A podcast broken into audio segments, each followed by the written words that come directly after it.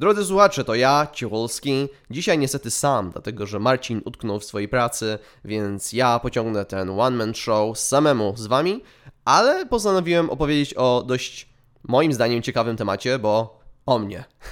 nie, żartuję. Czyli tak, nie żartuję, to jest o mnie. Będę mówił o tym, jak odkryłem swoją największą pasję w życiu. Coś, czego szukałem całe życie, ale nie wiedziałem, że istnieje.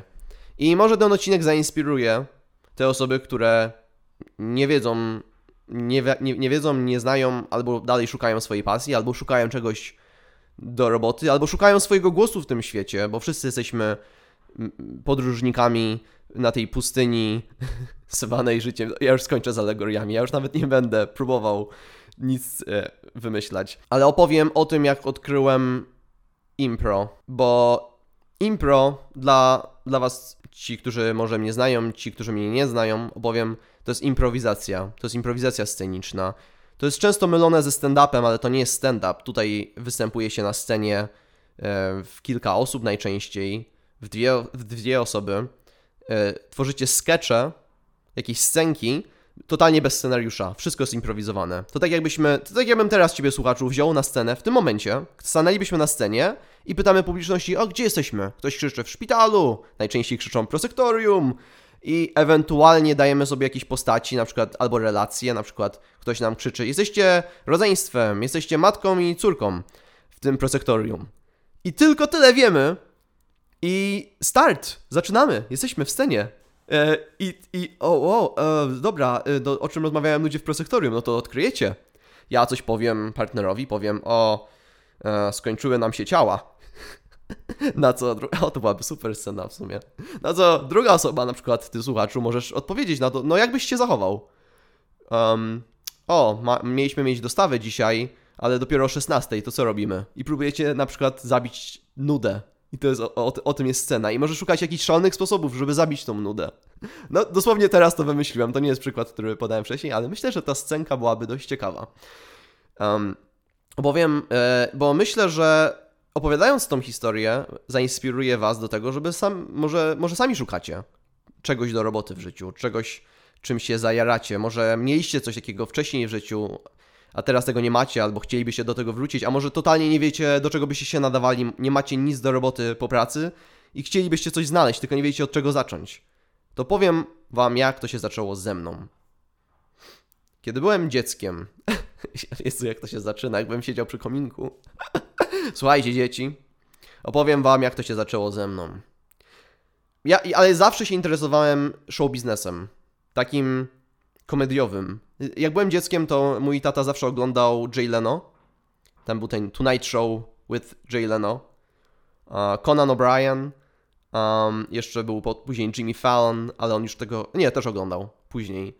I to, to były takie programy typu talk show, był facet, który opowiada monolog zawsze na początku, to, były, to było coś w stylu stand-upowym, że tam opowiadał jakieś żarty, anegdotki, potem siadał z gościem, potem coś robił, jakieś skecze, może gadał z gościem, w zależności kto to prowadzi, bo Letterman miał trochę inny styl, każdy miał inny styl. Ja siedziałem z ojcem i chłonąłem wszystko jak gąbka, on to nagrywał na kasetach w ogóle, żeby później mieć i on nie wiedział, że YouTube kiedyś będzie rzeczą, więc gdyby wiedział, to pewnie by tego nie robił.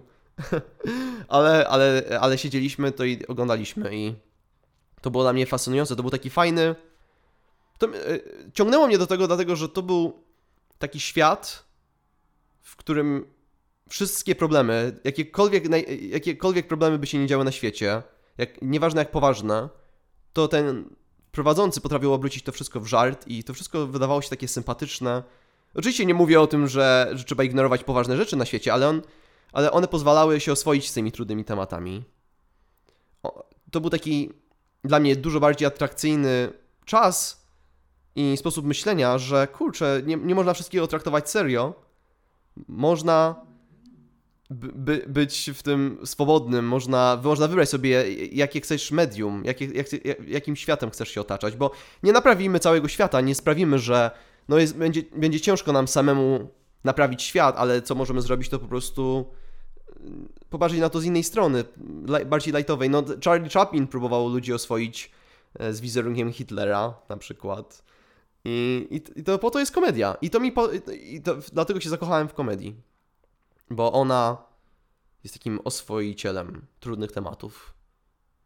I może, może jest jakieś niepoważne z mojej strony, albo e, jest to jakaś część mnie, która nigdy nie chciała dojrzeć i nigdy nie chciałem się konfrontować z trudnymi sytuacjami. Może to jest jakiś mechanizm obronny, podobno jest. E, osoby, które mają podobno naprawdę ciężko w życiu, to często się najbardziej śmieją w towarzystwie, więc możecie zwrócić na to uwagę.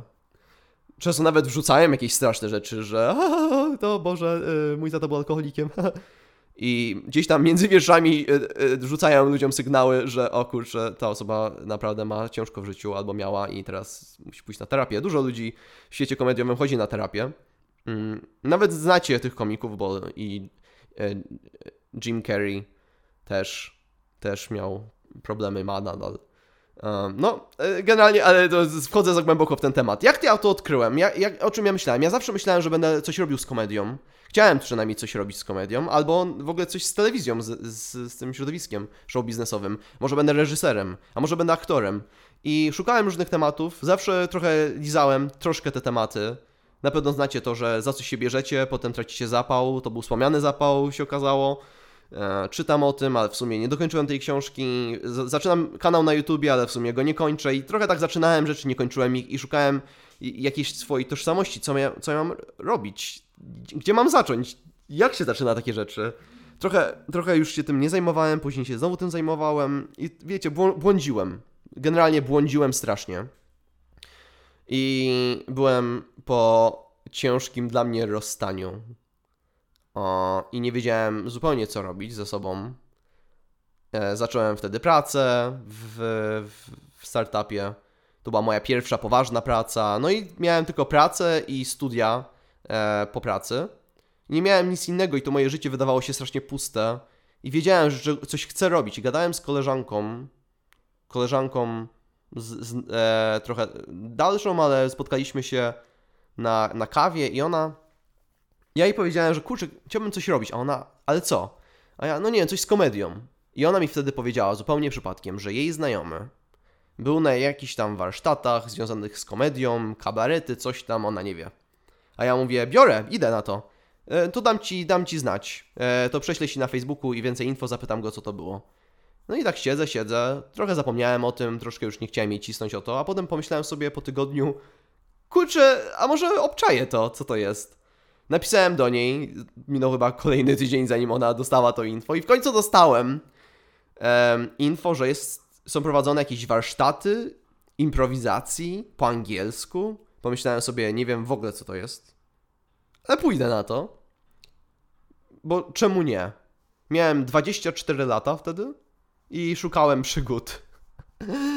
um, przychodzę tam do tej piwnicy pod, w jakimś pubie na Kazimierzu i schodzę na dół. I ludzie stoją w kółku w różnym wieku. Tam byli ludzie głównie koło trzydziestki, więc w, moi, w moich oczach dużo starsi ode mnie. No i ale, ale, ale było też parę osób w moim wieku. I stali, wszyscy stali w kółku i, i patrzyli na siebie i robili e, jakieś ćwiczonka. Te, typu, że podajemy sobie jakiś niewidzialny przedmiot, rzucamy do siebie piłką. Ja zapłaciłem za te warsztaty 50 zł i stojąc tam w tym kółku z tymi wszystkimi ludźmi, rzucając się niewidzialnymi przedmiotami, przesyłając sobie jakieś e, e, e, klapnięcia, e, przesyłając sobie tak zwany sygnał, miałem takie kurde, Jezu, a najgorzej wydane pieniądze w życiu, matka mnie zabije. To było dużo pieniędzy dla mnie wtedy, 50 zł? Jezus Maria. Pomyślałem, byłem tak zażenowany przez pierwsze 20 minut tym, co my robimy, że myślałem, że po prostu, o Boże, niech to się skończy, po prostu, nie wiem, co ja się kopa, wkopałem. I w końcu facet, ten prowadzący, Alan Pakosz, pozdrawiam, powiedział, no to idziemy na scenę. Um, ja, o, dobrze, coś się zaczyna. Poproszę dwie osoby na scenę i będziecie robić scenkę, impro sketch. Pomyślałem sobie, wow, e, dobrze, kurczę. I e, w końcu była moja kolej i znaczy nie wiem, czy, czy byłem pierwszy. Nie, chyba nawet nie byłem pierwszy. Widziałem, jak dwie osoby to robią i miałem takie, no to jest ciekawe. Tak z niczego zrobili coś, że dosłownie z niczego, oni sami nie mieli pomysłu na to, stworzyli jakąś scenkę, która była śmieszna i pomyślałem sobie, ja też tak chcę, ja też chcę. Miałem tak, obudził się we mnie taki dzieciak, że też chcę wskoczyć i zrobić to. Dawaj, facet, jakiś, jakiś e, sygnał, e, gdzie jesteśmy, gdzie jesteśmy, co robimy. Um, I zagrałem tą scenkę i w tym momencie zmieniło się moje życie. zakochałem się w tym. Zakochałem się w tworzeniu czegoś z niczego i tworzeniu komedii, bawieniu ludzi. W ogóle pierwszy raz, kiedy dostałem śmiechy za coś, co ja zrobiłem, za moją, nie wiem, reakcję na twarzy, czy sposób, w jaki zrobiłem tą scenkę, po prostu się ludziom spodobał. I to było piorunujące wrażenie. To, to było uzależniające w pewnym momencie, bo chciałem więcej. Chciałem cały czas tak. Chciałem mieć bekę cały czas z ludźmi i chciałem robić śmieszne rzeczy. E, to jest uczucie nie, nie do opisania. I chciałem tylko to robić. I nie mogłem się doczekać kolejnych warsztatów, i kolejnych, i kolejnych. I potem, jak się skończyły te warsztaty, to nie wiedziałem, co robić dalej. I się okazało, że są ludzie, którzy robią to też po polsku. Nie wiedziałem o tym. I miałem takie, co? Spotykamy się tam co niedzielę, czy w jakiś tam dzień i robimy spotkania impro, może chcesz pójść z nami? No dobrze, poszedłem. Poznałem inne osoby. Okazuje się, że jest więcej osób, które też to kochają. Eee, też robiliśmy różne sobie tam scenki. Potem się okazało, że ludzie tworzą grupy, e, żeby potem występować z nazwą swojej grupy. Możemy się nazwać, nie wiem, Szczury Kosmosu. Fajnie, mamy, jest nas sześć osób i robimy występy i potem robimy to przed ludźmi. Co? W ogóle szoki. Chociaż ja po tych warsztatach faktycznie miałem występ przed ludźmi. E, to był mój pierwszy występ przed ludźmi i no stresowałem się strasznie. A później jak już miałem grupę, to też się stresowałem. Jezus Maria, jak ja się bałem występować przed ludźmi. E, ja pamiętam nasz pierwszy, pierwszy jakiś tam, pierwsze występy, potem pierwszy festiwal, taki mały, gdzieś w piwnicy. Ja nigdy nie, nie, właśnie, bo żebyście wiedzieli na czym to polega, jak, jak już grasz w grupie, to zazwyczaj robicie serię takich sketchy na różnych zasadach. Są różne formaty. Jest taki format, który się nazywa tak e, dumnie Armando i w tym Armando chodzi o to, że jedna osoba z grupy wychodzi na środek sceny i dostaje jakieś słowo od widowni, na przykład zegarek. I opowiada w kilku zdaniach jakiś taki krótki monolog na temat tego jednego słowa. Na przykład zegarek kojarzy mi się z tym e, zegarkiem, który dostałem na komunię od mojej babci i on nie chodził, jej, ale bardzo go lubiłem, bo był zielony. Potem go naprawiłem, to wszyscy mi go zazdrościli, coś tam opowiadasz o tym. Taki zwykły monolog, nie musi być śmieszny. Wracasz do siebie i na podstawie tego monologu robi się serię różnych takich sketchy związanych z tym tematem. Na przykład w tym monologu padło, że o, nie wiem, e, wszyscy mi go zazdrościli, więc teraz możesz zrobić, nie wiem, scenkę o typie, który ma Lamborghini i wszyscy mu zazdrościli tego samochodu. E, bo luźno, coś, luźno się zainspirowałeś tym. No już takie niuanse, ale e, jak grasz z ludźmi i jesteś przed publicznością, to potem dzieją się różne rzeczy, które się nie dzieją w kontrolowanym środowisku na próbie. Czyli trochę osób chce się popisać, trochę osób chce wyjść, coś tam pokazać, że umie lepiej. Um, łatwo być w cieniu. Um, I były niektóre osoby, które robiły dłużej to impro ode mnie, więc one notorycznie wychodziły. Nie w ogóle nie, nie miały problemu z tym, żeby wychodzić na scenę. A ja miałem, ja w sensie się bałem, w sensie kurczę, a co jeżeli mój pomysł się nikomu nie spodoba? Ja nie, wolę, żeby ktoś mnie wziął do sceny, niż żebym ja zainicjował jakiś pomysł. Chociaż miałem dużo pomysłów w głowie, ale nie miałem w sobie odwagi cywilnej, żeby to zrobić. I to trwało długo. To trwało, no nie wiem, z pół roku, mo może nawet, e, może dłużej, zanim ja w ogóle zacząłem swoje rzeczy inicjować, bo to jest taki długi proces w twojej głowie, kiedy, kiedy ty Um, bo, e, bo po prostu. No, ja, ja, ja chciałem to robić. Ja wiedziałem, że ja chcę być przed ludźmi. Ja wiedziałem, że chcę bawić ludzi i być na scenie i chcę być jedną z tych osób, które to robią. Chociaż bałem się tego robić przed ludźmi i to było takie pokrętne, ale przez to, że chciałem to e, bardzo to osiągnąć, to wrzucałem się w takie sytuacje. I potem zamykałem oczy i po prostu wchodziłem na tą scenę i coś, coś mówiłem. I zawsze się dokazywało e, dobre. W sensie, nie, że były super scenki, ale po prostu nie było tak źle, jak myślałem, że będzie.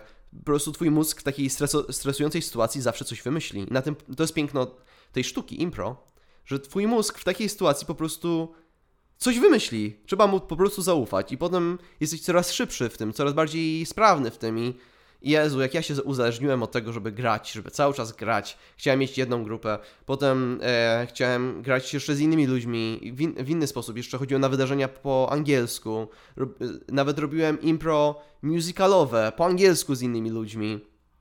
I, i, i po prostu to nie, nieważne było już tak naprawdę z kim to robię, ja po prostu chciałem to robić. Później chciałem to robić dobrze, więc chciałem robić to z ludźmi, którzy umieją więcej ode mnie, którzy byli lepsi ode mnie. I po prostu chciałem to po prostu robić. Miałem obsesję na tym punkcie w pewnym momencie. Jest taki okres w tym środowisku impro, że na początku strasznie masz straszną obsesję. Później troszkę się to przechodzi, potem skupiasz się na tym, ok, co mogę naprawdę zrobić lepiej, albo co mogę robić po impro. No i czuję, że teraz jestem na takim etapie, że chcę robić inne rzeczy, że robię impro wiele lat, już 4 lata, i już różne rzeczy się wydarzyły.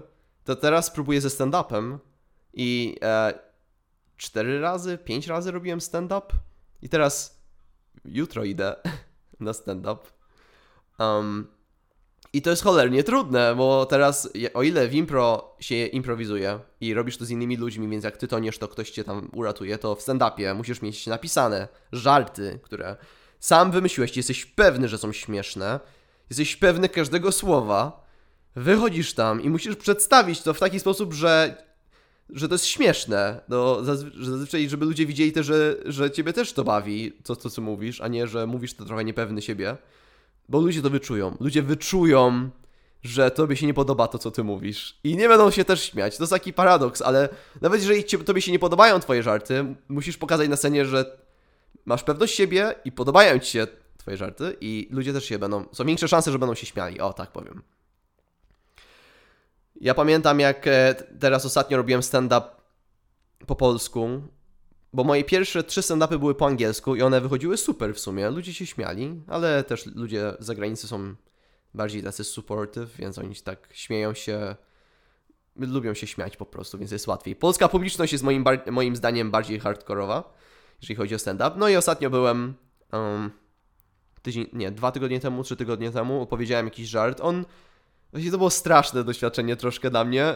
Znaczy, bo ten cały wieczór wszyscy mieli takie eleganckie żarty o siłowni, o tym, jak, e, co im się dzieje w pracy, o dziecku, a ja miałem przygotowany troszkę bardziej, taki bardziej edgy content, który e, nie pasował do tego, do te, e, klimatu, jaki był podczas tego wieczoru i byłem strasznie przestraszony, czy to siądzie, więc nie wiem, może te żarty były dobre, mm, ale ale no, nie były podobne do tego, co padło wcześniej. Ja straciłem pewność siebie, mówiąc te żarty, więc powiedziałem je, ludzie to chyba czuli i pierwsza połowa, jak opowiadam o tych żartach, była taka drętwa.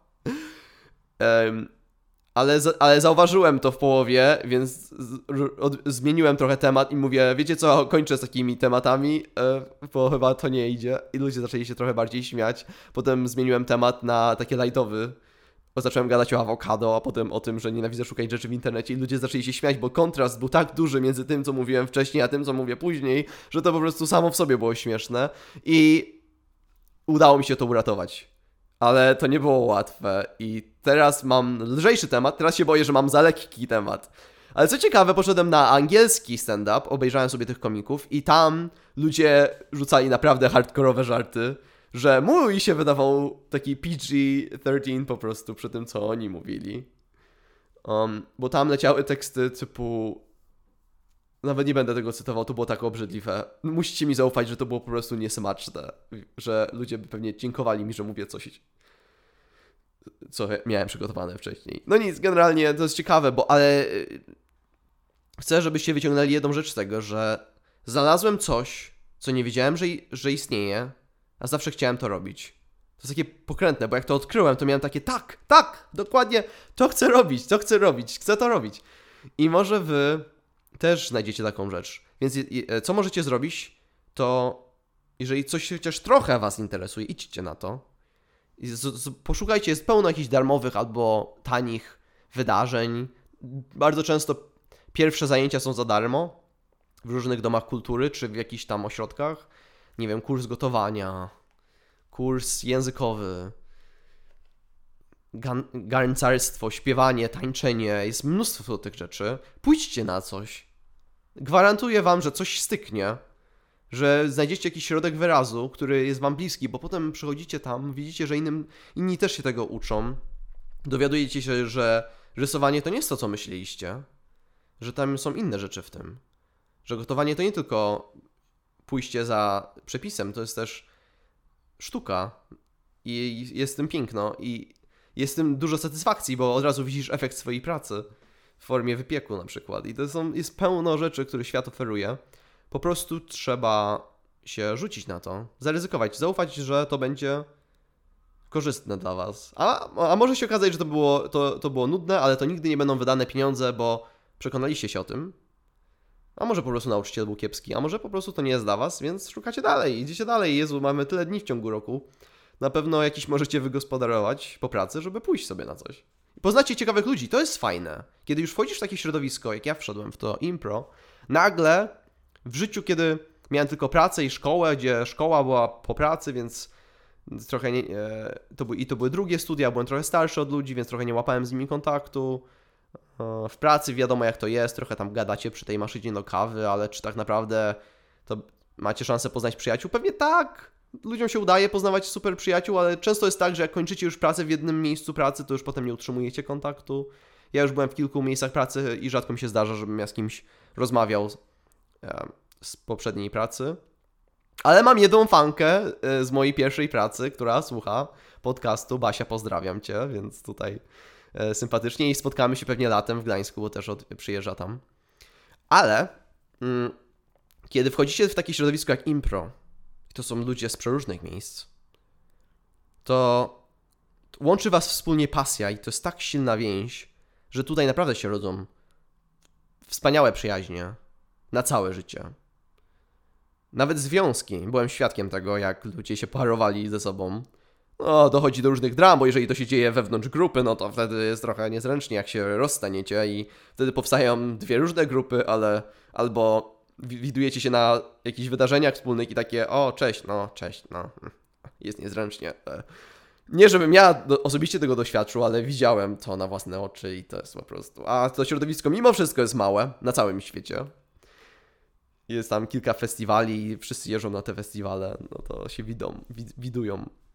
Ale y, nie wiem, czemu schodzę na negatywne rzeczy. To są pozytywne rzeczy, to jest fajne. Poznajecie masę ludzi, na których możecie polegać. Ile z tych osób pomagało mi w przeprowadzce, czy w trudnych chwilach, czy jak nie miałem z kim pójść do kina, to szliśmy razem. I to nawet całkiem dużą grupą, to nawet sześć osób się uzbierało. W momencie, kiedy ja nie miałem za dużo takich znajomych, nie miałem takiej paczki znajomych, a potem nagle miałem. Spotykaliśmy się co tydzień w tej piwnicy robić próby impro. Oczywiście jak, e, nie zastanawiajcie się nad tym, jak wyglądają próby impro. Ja wiem, to jest improwizowane, ale raczej po prostu improwizujemy po prostu więcej, żeby ćwiczyć swój mózg w ten sposób. To nie jest to, że przygotowujemy sobie jakieś żarty, to nie. Nawet jeżeli byśmy sobie przygotowali, to, to byłoby ultra trudne, żeby znowu powtórzyć coś, żeby to znowu było śmieszne. Dlatego stand-up jest taki trudny, bo wiecie jak to jest, że macie jakiś żart, który ktoś opowiedział, był super ultra śmieszny wtedy, ale potem jak go powtarzacie w pracy, to już trochę nie jest śmieszny. Też kontekst jest inny, ale wiecie o co chodzi. To jest trudne powtórzyć coś jeszcze raz. Ale to jest magia, to jest coś, co mi się podoba. Złapałem bakcyla, e, zaraziłem się tym, czytam książki na temat komedii. Kocham to, kocham to oglądać, kocham widzieć jak inni to robią, kocham widzieć jak ludzie dopiero zaczynają to robić. I po prostu gdziekolwiek nie jestem na świecie, i to jest piękne, gdziekolwiek nie jestem na świecie. Byłem teraz w Stanach, widziałem, że szukam klubu komediowego, szukam klubu, gdzie robią ludzie impro. Znalazłem te kluby, poznałem też masę osób, rozmawiałem z ludźmi, którzy robią to nawet 30 lat. I to jest super. Gdziekolwiek nie jesteś na świecie, możesz potem szukać tego swojego środowiska. Więc gorąco wam zachę was zachęcam, żeby znaleźć swoje, swoich ludzi. Bo potem otwiera wam się zupełnie nowy świat. Świat staje się dla was jeszcze bardziej otwarty. I to jest piękne. I mało jest takich rzeczy. To nie jest to samo w pracy. To nie jest, zależy jaką pracę wykonujecie, ale jeżeli wykonujecie taką w korpo, to to nie jest po prostu to samo. To już wam mogę powiedzieć. Ale jak macie ludzie, ludzi wspólnych pasji, to jest po prostu super. Każdy hippies wam to powie pewnie. nie mówię, żebyście byli hippisami. I też nie miejcie takich Um, bo niektórzy mogą mieć pewne stereotypy w głowie na temat tego, że o, środowisko artystyczne to są porąbani ludzie. Zależy pewnie gdzie, bo w każdym środowisku będzie to w większym lub mniejszym stopniu. Wydaje mi się, że takich, o takich ludzi, o których Wam chodzi, to pewnie spotkacie na zajęciach z, nie wiem, medytacji, czy jakichś rzadkich, nie wiem, kamieni leczniczych, albo albo w teatrze po prostu. Ale już, ale są różne środowiska. Taki, takie stand-upowe środowisko to nie, nie macie takich wariatów, z którymi nie można porozmawiać, bo jest taki stereotyp, że to są ludzie oderwani od rzeczywistości, chodzą boso, mają brudne stopy, nie wiem, to się... I nie wiem, używają jednej szczoteczki. To nie, nie o to chodzi. To jest naprawdę, to jest mega rzadkie i to są specyficzne środowiska i zazwyczaj ci ludzie trzymają się razem. Nawet ja ich oceniam trochę w tym zdaniu. Ale wiecie o co chodzi, no nikt nie lubi śmierdzących ludzi, tak? Niektórzy to lubią, niektórzy tego nie lubią. Większość ludzi tego nie lubi. Ja tego nie lubię. No. Mm. Mam nadzieję, że Was zainspirowałem tym i że po tym podcaście postanowicie wejść na Facebooka i pójść na jakieś randomowe wydarzenie i nauczyć się czegoś nowego. Ja zacząłem lekcję holenderskiego, bo mnie w pracy oferują za darmo ten język. Byłem teraz na pierwszych zajęciach. To jest trudny język, okazuje się, że jest to miks niemieckiego z angielskim. Fajnie, bo w holenderskim nie ma odmian przez przypadki, więc jak jest numer dwa, to jest po prostu numer dwa, a nie tam jak u nas 20 sposobów na powiedzenie numer dwa. I jest yy, szczypta francuskiego. No, może, może, się, może będzie fajny język, nie wiem, zobaczymy. Ja, mi się podoba Holandia, zawsze chciałem pojechać tam i zamieszkać, przynajmniej na trochę. Może to mi umożliwi troszkę przybliżenie tego celu.